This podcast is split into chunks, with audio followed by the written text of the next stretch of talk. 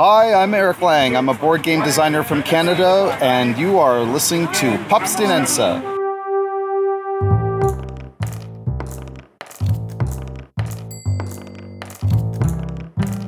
Så er det igen blevet tid til at byde velkommen til Papstinenser, din podcast om brætspil. Din studievært er Christian Bak Petersen.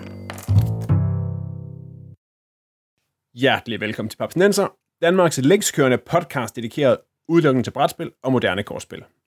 Bag podcasten her står papskubber.dk, den danske side om brætspil, fyldt med nyheder, anmeldelser, regelhjælp, artikler og anbefalinger til, hvad jeres næste brætspil kan være.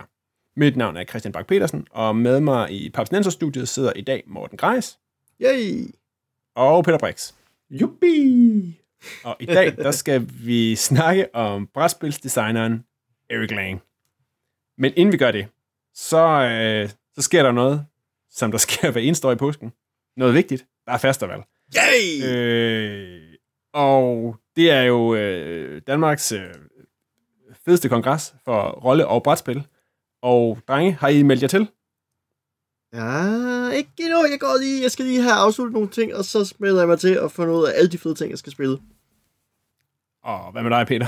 Deltager nummer 56. Det er langt nede.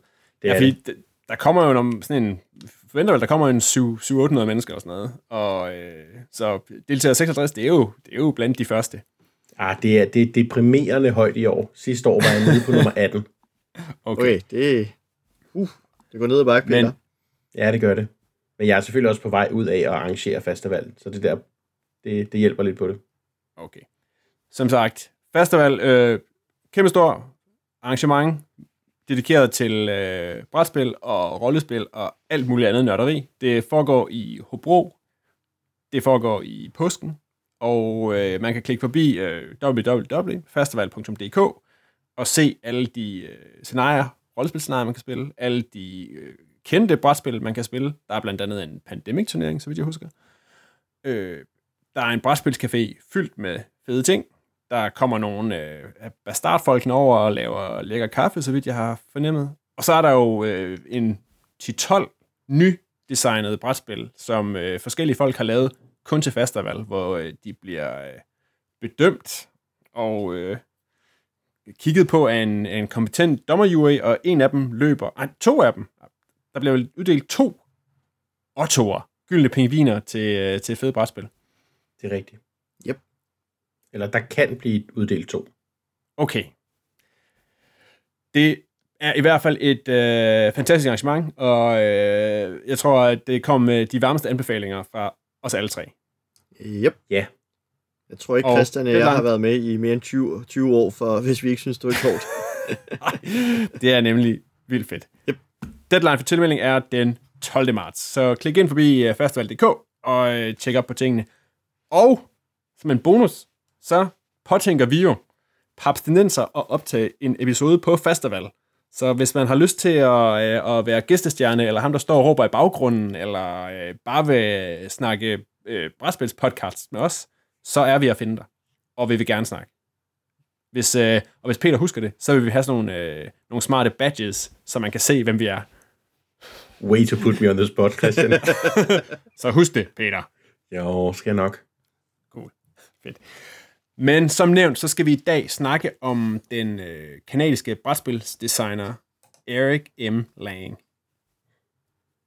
En designer, der står bag populære titler som vikingspillet Blood Rage, han står bag Arcadia Quest, sammen med en perlerække af fede og eksklusive IP'er, som han har fået lov til at lave spil over. Senest blandt andet et spin-off til et computerspil, der hedder Bloodborne, der er lavet et kortspil til, som ser ret vildt ud. Sidste år var Lang, der også har høstet den meget prestigefyldte Diana Jones Award, der var han forbi Danmark, og vores producer Bo, han fangede ham. Han slog 10 på sit fang-designer-rul, og fik ham trængt op i en krog inde på Bastardcaféen, og lavede et rigtig fint interview med ham. Men inden vi hører, hvad papstjernen selv har at sige, vil Morten eller Peter knytte et par ord til Eric Lang? Jeg vil da godt sige lidt. Grunden til det er, at hvad skal jeg sige, sådan en, vi har haft for eksempel Reiner Knizia op at vende, og ham har jeg haft oplevet en del, og derfor har jeg ligesom dannet mig en forholdning til det, og sammen med Richard Garfield, og ellers er jeg ikke så god til det der med at huske, hvem de enkelte designer er.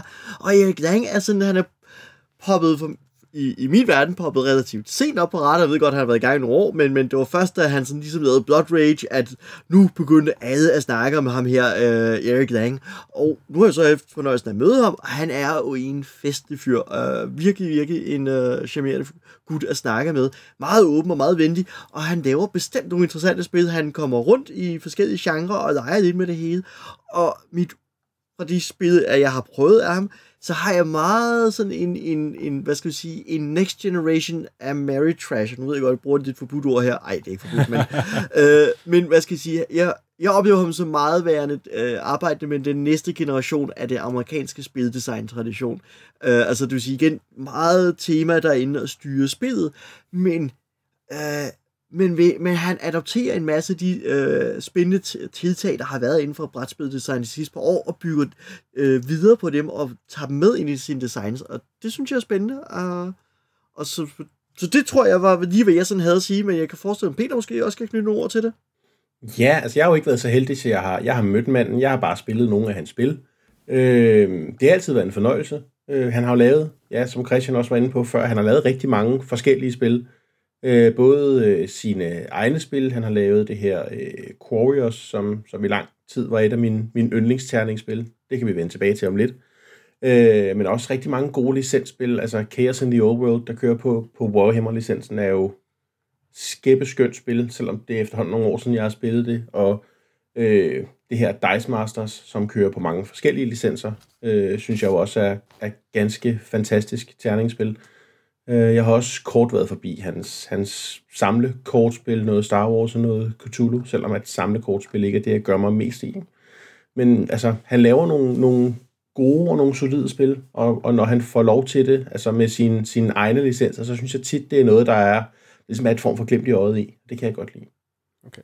Ja, fordi du nævner Chaos in the Old World, og altså, det var der, hvor jeg, da vi for nogle måneder siden kunne se, at Fantasy Flight Games og Games Workshop, deres variety skiltes, der var det Chaos in the Old World, jeg rev mig i håret over. For det er sådan et spil, jeg har kigget på. Jeg kan rigtig godt lide Warhammer-universet, jeg kan godt lide kaos-elementerne i det, og lige pludselig går jeg og se, oh my god, det her kommer til at forsvinde, og nu bliver alle de her spil helt vildt dyre, og det er sådan, at jeg har skubbet foran mig og tænker, det kan jeg altid købe senere.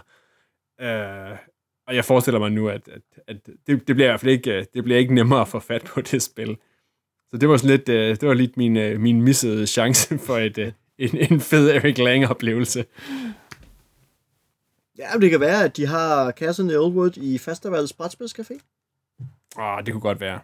Det, ellers jeg må finde nogen, der har det. Jeg tror måske også, har producer Bo det, hvis det ikke er størende. Det har han i hvert fald. Yes. Men nu nævner du nævner Quarriors, Morten. Jeg leder Peter. Ja. Hvad er det spil kan? Jamen, Quarriors er det er Dominion med terninger. Det vil sige, det er en meget kort forklaring af det.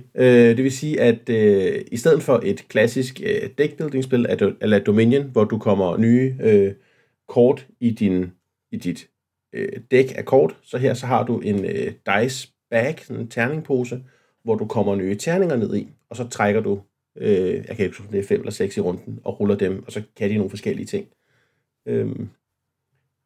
Ganske hyggeligt lille spil. Det døde lidt for mig under, at der kom rigtig mange udvidelser til. Der hver især gerne ville noget nyt, men også gerne ville kunne samarbejde sammen. Men som grundspil er det et spil, jeg har været rigtig glad for. Cool. Hvad med dig, Morten? Og hvad med mig? Ja, jeg har ikke spillet Quarriors, men jeg har spillet en del af Dice Masters, som jo er en form for efterfølger til Quarriors. Det vil sige, at nu er vi virkelig ude i IP-land, fordi at Dice Masters er baseret på alskens temaer, såsom Marvel og DC og Turtles Yu-Gi-Oh! Og Dungeons & Dragons og Yu-Gi-Oh! Så en masse sådan kendte licenser er prakket ned over det her spil, og så er det et collectible-spil, så man kan købe sig fat i det meget hurtigt.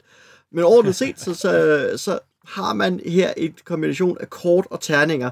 Det vil sige, at man kan have et kort for Magneto og for Jærven osv. Og der er forskellige kortversioner, så man kan have Jærven version 1, 2 eller 3. Man vælger sig et af dem, og det fortæller nu, hvad dine Jærven-terninger gør. Fordi du har tilsvarende så nogle terninger, der matcher op med kortene, og så har man en terningpose, hvor man prøver at rekruttere sine terninger ned i posen, så man kan lov at trække dem op, rulle dem, så de her kommer i spil, og kan nu bruges enten til at sås med at angribe modspilleren, sådan de bedste sådan duellerende troldmandsstil, som i Magic Gathering og lignende typer af kortspil. Nu er det bare terninger, man flytter afsted, og man læser så på kortene på bordet, hvad de her terninger gør, eller hvilke effekter de kan aktivere ved, at man bruger nogle af symbolerne på terningerne. Så det har jeg fået spillet, og så har jeg haft fat i, været en tur rundt om, apropos Chaos in the Old World, så har jeg været forbi hans kortspil Warhammer Invasion. Må jeg lige indsparke en fodnote her? Ja. For dem af os, der ikke har læst tegneserier i start 90'erne, jeg har læst det, men Jærven, det er det danske navn for Wolverine, så må du godt fortsætte.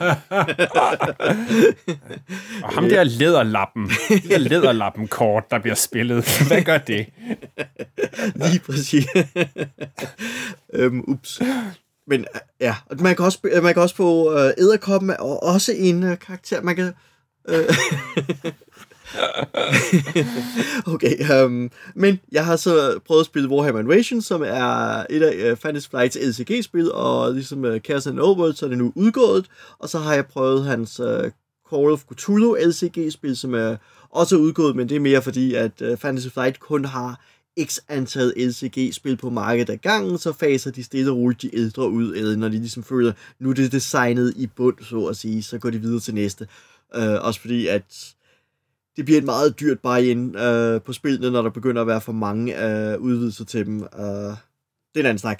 Men det vil sige, jeg har prøvet Call of Cthulhu, jeg har prøvet Warhammer Invasion, og jeg har prøvet XCOM. Og det er virkelig alt, hvad jeg har prøvet af dem. Og XCOM er jo også en sjov størrelse. Men jeg har desværre ikke været rundt om Chaos in the Old World, eller Blood Rage, eller de andre sådan store der, man snakker om. Okay. Det er her, vi må når udsendelsen er færdig her, så må nogle af vores lyttere endelig kom ind og fortæl os, hvad vi har misset, hvad vi skal tjekke ud, fordi vi vil gerne høre mere, og vi er tydeligvis ikke, vi er ikke eksperter i Eric Lang, så fyr endelig løs på Facebook eller til vores, på vores mailadresse. Men du har lige nævnt en masse fede hvad hedder det, IP'er her, Morten, og der er en lang række mere. Og da Bo mødtes med Eric Lang inde i Bastardcaféen, der kom de også forbi alt det seje nørd, som han har fat i. Fra Star Wars til Game of Thrones. Så Bo spurgte naturligvis ind til, om han har et yndlingstema eller et særligt univers, og hvordan det fungerer, når han designer spil. Lad os prøve at høre, hvad han siger. So, licensed games. I've worked on a lot. It's just that you've worked on so many, so I thought that you would be the guy to go to in that regard. I have worked on a lot of licensed games, and I, generally speaking, especially in the last 6-7 years or so, I've been in the very blessed position to only work on games that I love. I don't work on anything else. So, I'm very fussy about the licenses. I have to be in love with the license on some level. And I grew up on Warhammer, so of course I love Warhammer. I read The Hobbit when I was a kid. That was one of my life-changing things. Star Wars, same thing. Warcraft, World of Warcraft is my favorite MMO of all time, one of my favorite games of all time. I basically have worked on almost every dream project I have, and I could not pick a favorite. I love all these things for different reasons, for different moods. So I love them all, and I will never work on a license that I don't have a deep love for. As for what's more important, the license or the game? So it's a two-part answer. They're both more important at different stages in the process. So for any license game, especially if the license is broad and big, the license is definitely more important to sales and for getting people to try it in the first place. Almost regardless of the design, as long as the design meets a minimum bar of it's passable. It's a game that works and that stuff. So the first print run of a game will probably sell based almost exclusively on the license and to a lesser degree the designer and the publisher. But the design starts to matter much more after that. after they sold through the first print run, and if the game is compelling and strong and unique enough to get people to keep coming back to it, then after a while that the license won't matter at all anymore. That's what gets people to stay playing. We have a saying at I think it was Fantasy Flight, I'm not sure anymore, but it was come for the license, stay for the game, and that's, I believe that to be very true. Spændende tanker at høre om, hvad der kom først, IP eller design. Når nu Eric Lang, han siger, come for the license, stay for the game, lyder det så ikke meget fornuftigt? Jo, det synes jeg. Sådan rent forretningsmæssigt, så kan jeg se en masse fornuft i det, fordi når folk står og skal vælge mellem adskillige 100 spil, uanset hvor de nu shopper spil henne, eller står i en brætspilscafé, så kigger man jo efter et eller andet, der kan fænge en. Og for nogen, så er det titler, de lige har set anmeldt i avisen, andre gange, så er det sådan et eller andet, deres ven snakkede om, eller også den der Batman derovre, eller den der Turtles derovre, eller den der Star Wars derovre. Det trækker til, så på den måde, så er der ingen tvivl om, at temaer eller IP'er lokker folk ind, og så er det jo så, at man jo håber på, at de så også bliver hængende, når de først er lukket til spillet. Jeg synes også, det lyder helt fantastisk fornuftigt.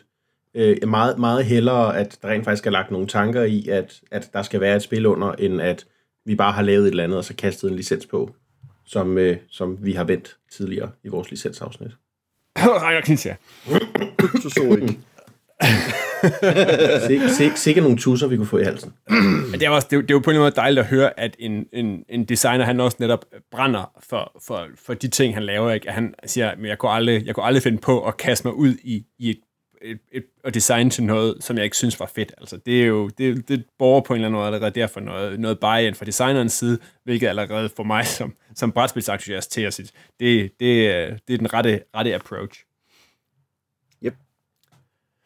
Noget af det, Bo han også spurgte Eric om, det var omkring hans arbejde med andre designere, hvor der blandt andet er et par sådan nyere spil, som er designet blandt af nogle andre virkelig populære og op i tiden folk. Det er Mr. Seven Wonders og Hanabi, Antoine Bauza, som han arbejder sammen med på Victorian Masterminds. Og så er det Bruno Citadels Faidutti, som han har arbejdet sammen med på HMS Dolores.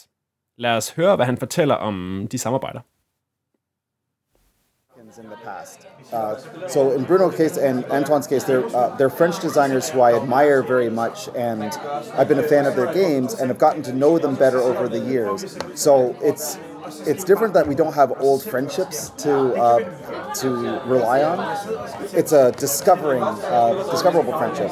So I actually don't. I like to think of our collaborations not so much in terms of how we think alike, but how we think differently, because that's the chemistry I think that we have. Because if we thought the same, we would just make the game ourselves. So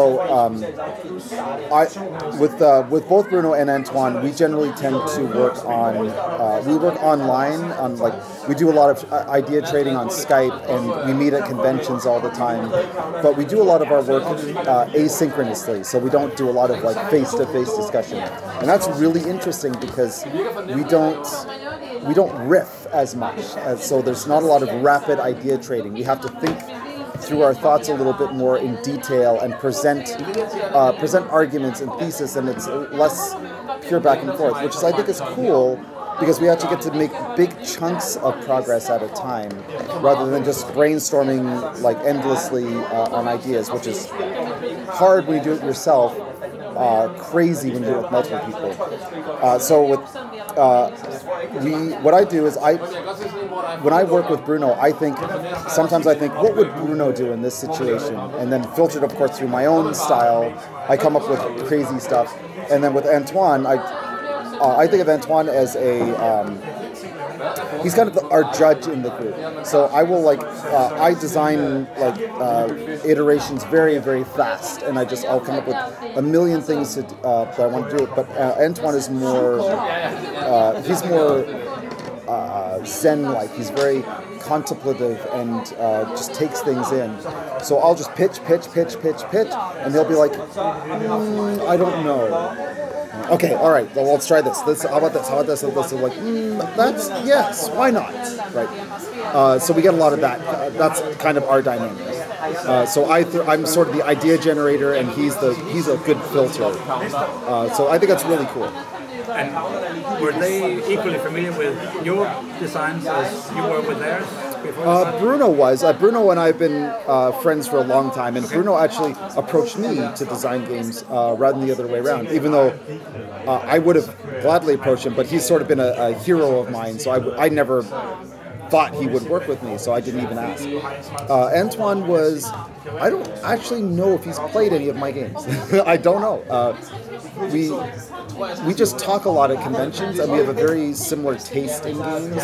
And we love a lot of the same games for the same reason, like World of Warcraft, like Magic, like D&D. We're both role players from the past, so our shared taste in games is kind of what led us to this point. So it's weird and asymmetrical in that case. Like I love his games, and I don't know if he's played mine. So, but how did it come along that you started working together with? So I just said to him one day, like, dude, we're always talking about really cool things. Work together. Let's do something. And he was like, all right. So he told me a story at one point. And that story was the basic story of Victorian Masterminds. It was very broad. It was more of a pastiche than a story. Like I picked, imagine Sherlock Holmes is dead, and there's this Victorian master. You're building contraptions, and you're destroying the city, and you're evil, and you're twirling your mustaches, and that kind of stuff. Like, oh, that's totally a game. I would love to do that.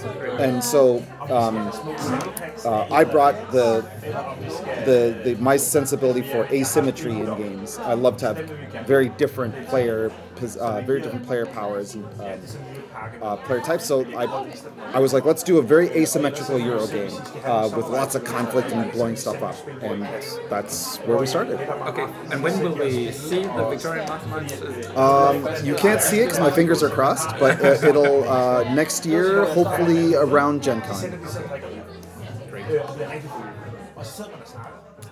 Sådan, drenge. Nu har I hørt det. Eric Lang og Antoine Bauza, de spiller også D&D. Vidste I det? Nej. Jeg vidste ikke lige, de var D&D-spillere, men jeg var ikke overrasket over, at Eric Lang var det, og Antoine Bauza stod jeg på i forbindelse med hans rollespilsudgivelse Little Wizards for nogle år tilbage, som er et børneorienteret rollespil om små troldmænd eller troldmandsbørn. Så jeg var ikke helt overrasket over Antoine Bauza. Okay.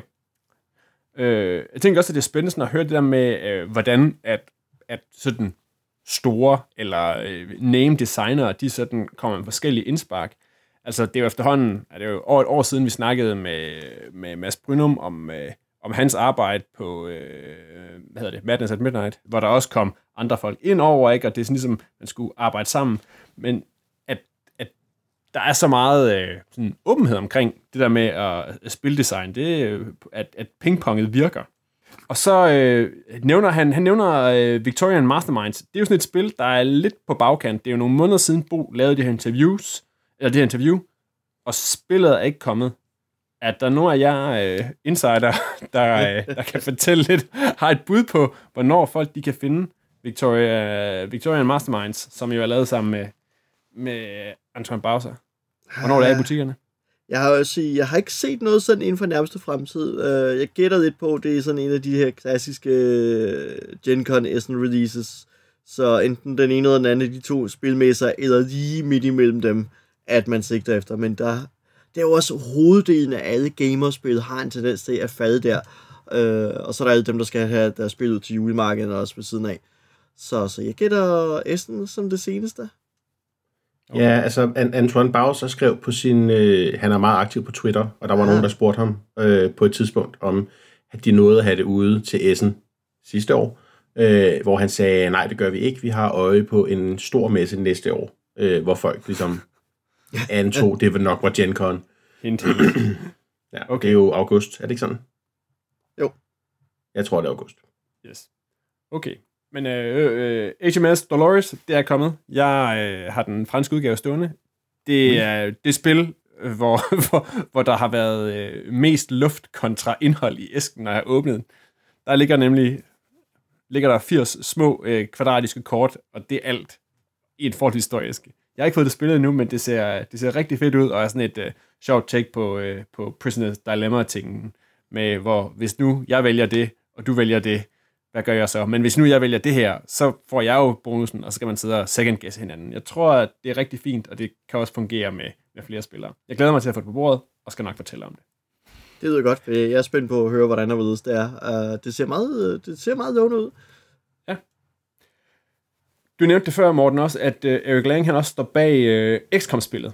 Et spil, som rigtig mange havde, inklusive mig selv, havde rigtig store forventninger til, men som jeg også fornemmer efterfølgende, måske ikke blev helt det kæmpe store hit, som folk havde forventet, eller som var den helt en oplevelse, som folk havde forventet. Dine erfaringer med spillet, og ikke mindst dens app-funktion, Morten? Ja, jeg vil lige opsummere spillet hurtigt, fordi der ikke har prøvet det. Det er jo baseret på computerspillet af samme navn, hvor man jo i nær fremtid bliver invaderet fra det ydre rum, og man nu guider sine teams og soldater rundt på i computerspillet for at skyde med nogle aliens, indsamle materialer, man kan bygge nye våben af, og nye ting til at bekæmpe de her aliens, man etablerer sin base osv. Så der er sådan lidt basemanagement, der er lidt taktisk manøvrering rundt med figurer, og det er et spil, der har eksisteret i mange versioner gennem de sidste 20 år eller så.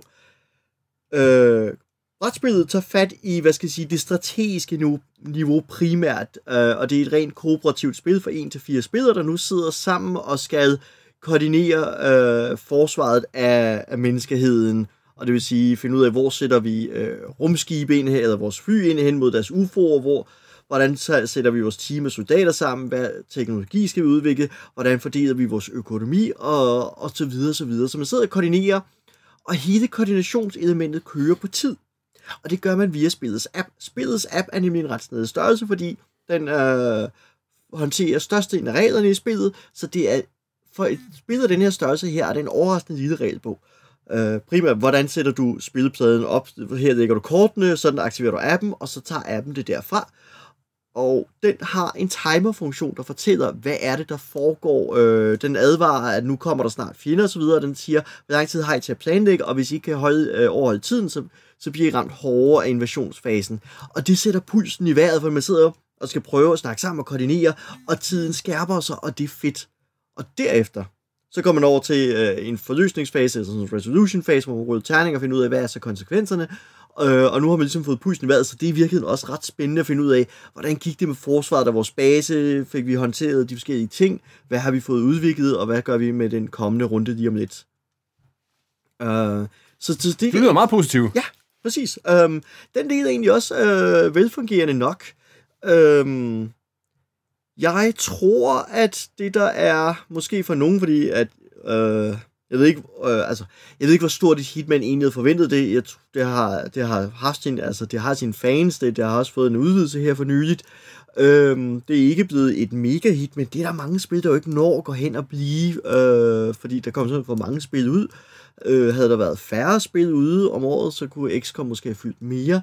Men ellers så tror jeg, at det, der er problemet ved XCOM i det omfang, der er problemet, det er, at det er en ret smal spiloplevelse. Det er en smal, intens spiloplevelse. Så det er ikke det sådan måske noget, man siger, vi tager lige et spil mere, og vi tager lige et spil mere, så bliver man lidt mættet af det, fordi at så meget synes spillet ikke er varieret i de ting, man kan gøre.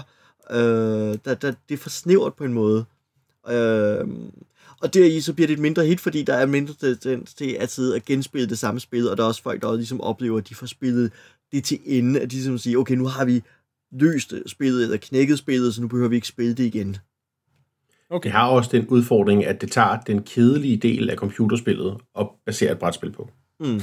Det fede fra computerspillet, det er ikke det store strategiske overblik, hvor vi sidder og nørkler med, hvordan vi skal fokusere vores videnskabs ressourcer, og hvad vi skal smelte om til.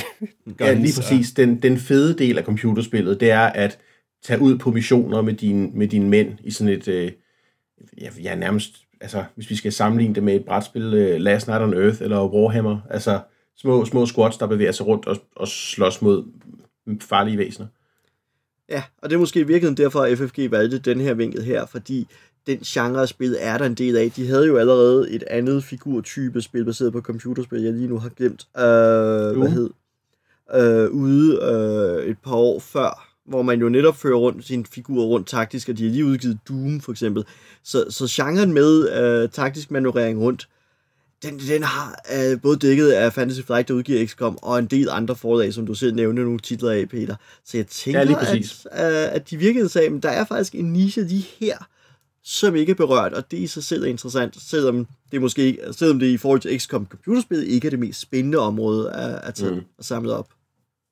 Okay, cool.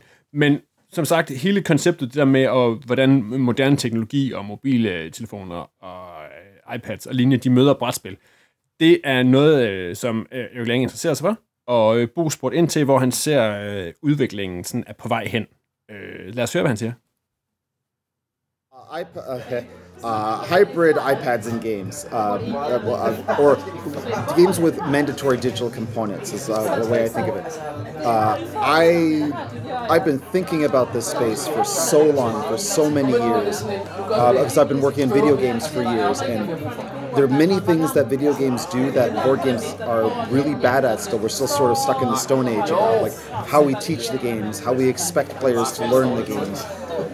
I feel like we haven't advanced that much, so I've wanted to do work in this field for a long time. XCOM was only the beginning. That was the first time where I met with a like-minded publisher of Fantasy Flight Games that was also thinking the same thoughts. And when we got that game, when we settled on XCOM, we're like, it wasn't a second thought. We knew this was going to be the game that has a digital component. In the future, I mean, yeah, damn well we better get used to it. There's going to be a lot of games like this. I don't know how big a niche of the market's going to be. I think it will always be a niche, but it will be a significant one.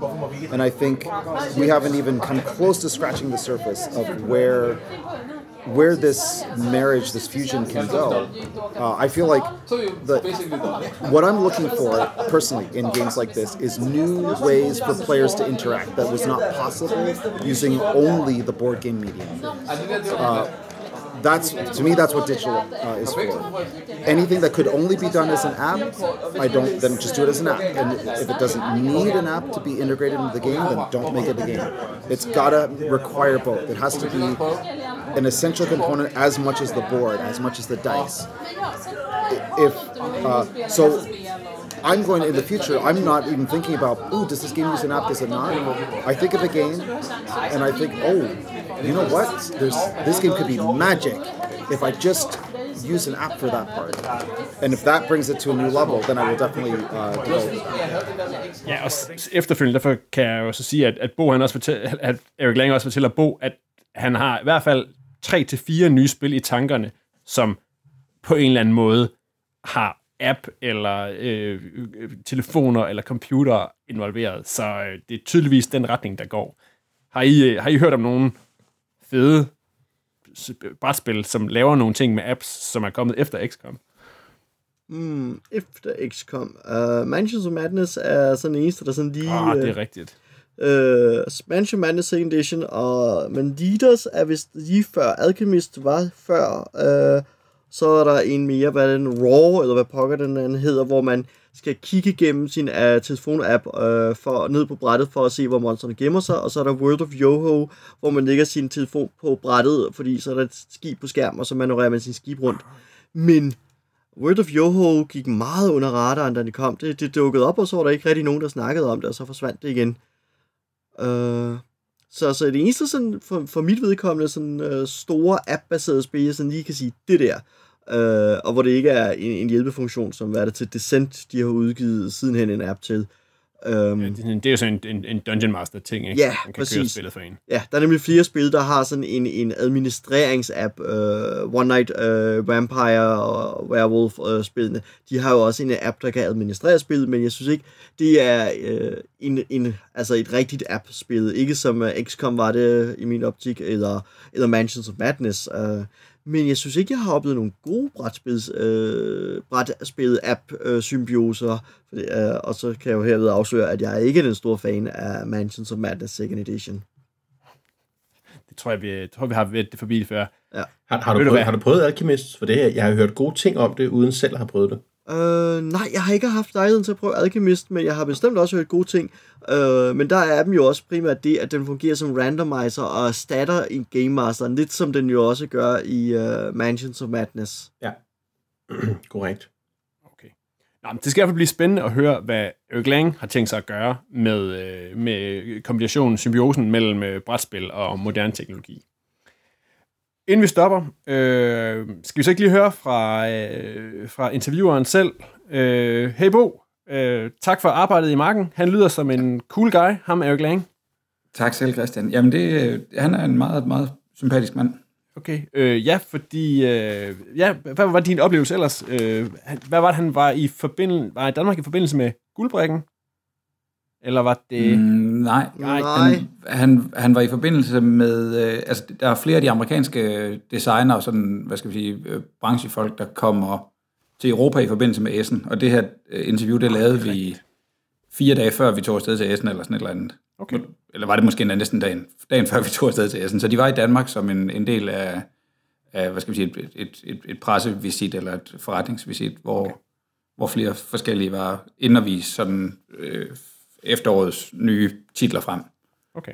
Og jeg er så egentlig i virkeligheden lidt i tvivl om, hvorfor præcis han var der. Kan du huske det, Peter? Han var forbi på grund af Retailer Day. Hvor men ikke et specielt spil. Jeg ved ikke, hvad han spil eller sådan noget. Jeg var i Tyskland. Nej. Okay. Jeg tror, det var Bloodborne, han var i gang med at vise frem, for den blev testet, og så fik vi prøvet Munchkin Collectible Card Game, og blev også testet der, kan jeg huske. Ja, okay. Det fik jeg også prøvet. Nå. Så det har du prøvet? Men Bo... Munchkin Collectible Card Game, ja. Men Bo, har du ellers... nu viste det sig jo, at vi kommer en lille smule til kort af den ikke-collectible slags. Kort. I kommer til kort. Vi kommer til kort. Præcis. Har du et favoritspil af Eric Lang, eller noget, som du vil anbefale os, Kaster, så? Nu fik jeg afsløret, at du har Chaos in the Old World. Jeg har Chaos in the Old World, og jeg synes faktisk, han... altså, jeg har først siddet i producerrummet, hvor I andre har fået lov til at kloge jer på, hvem var jeres favoritdesigner. Jeg tror, hvis jeg blev stillet det samme spørgsmål, og det er jeg jo ikke blevet, men når jeg nu stiller mig selv spørgsmålet, så vil jeg tippe, at jeg har Eric Lang på førstepladsen. Okay. Jeg synes, han formår at forbinde noget reel spilbalance og tema, og det er, vi har snakket om Knizia, og der er ikke nogen grund til at sparke mere til en tysker, han har sagt, men han, i modsætning til Knizia, der synes jeg virkelig, at Eric Langs spil favner det tema, eller elsker det tema, som de er blevet sat i, altså der går han meget anderledes til værks. Men på trods af det, rammer han en balance, så altså alt, kan man sige, fra Arcadia Quest, jeg har også tidligere. Man kan gå tilbage og høre vores Star Wars podcast-episode. Eric Lang er jo designeren bag Star Wars The Card Game, som jeg stadigvæk spiller her efter en 3-4 år faktisk, har det været på gaden nu. Og der er jo en asynkronitet, hvis vi skal være sådan lidt fagnørdet, og at man ikke bare sidder og gør det samme. Chaos in the Old World har virkelig været rost for... altså, jeg har hørt nogen sige, det mest balancerede spil i verden, det er nok lidt svært at komme op på en vippe og måle det sådan i gram og centimeter. Men ikke desto mindre er det handler jo, det er jo Warhammer Fantasy-univers, hvor de gamle guder skal tilbedes og skal, have noget magt, og på den måde få deres indflydelse gjort gældende på kortet, og de vinder på 4 ret forskellige måder. Der er nogen, der er meget, meget voldelige, der er nogen, der er meget mere sexede, der er nogen, der... de gør forskellige ting. Men det er et spil, hvor det er virkelig, virkelig tight, hvem der løber med sejren, og de forskellige folk skal være meget bevidste om, hvordan de lader de andre dominere brættet. Og altså til et niveau, hvor der har kørt både Danmarksmesterskaber og Europamesterskaber i Chaos of the Old World, eller Chaos in the Old World. Og det synes jeg, han klarer til perfektion. Fedt. Ja. Yep. Igen. Vi skal helt sikkert have spillet Chaos in the Old World på. Ja. Det skal jeg. Jeg skal i gang med at male figurerne, kan jeg godt høre. Ellers så... Jeg vil gerne være Slanesh. Ja, der kan man bare se. Jeg sidder faktisk lige og kigger på The Others, som I vist ikke fik nævnt. Men... Nej, det er jo nyt. Yep. Det er jo nemlig et nyt. Nej, Den står her på bordet foran mig, og speaking of malfigurerne, der skal jeg love for, at jeg får, der får jeg hjemmearbejde for.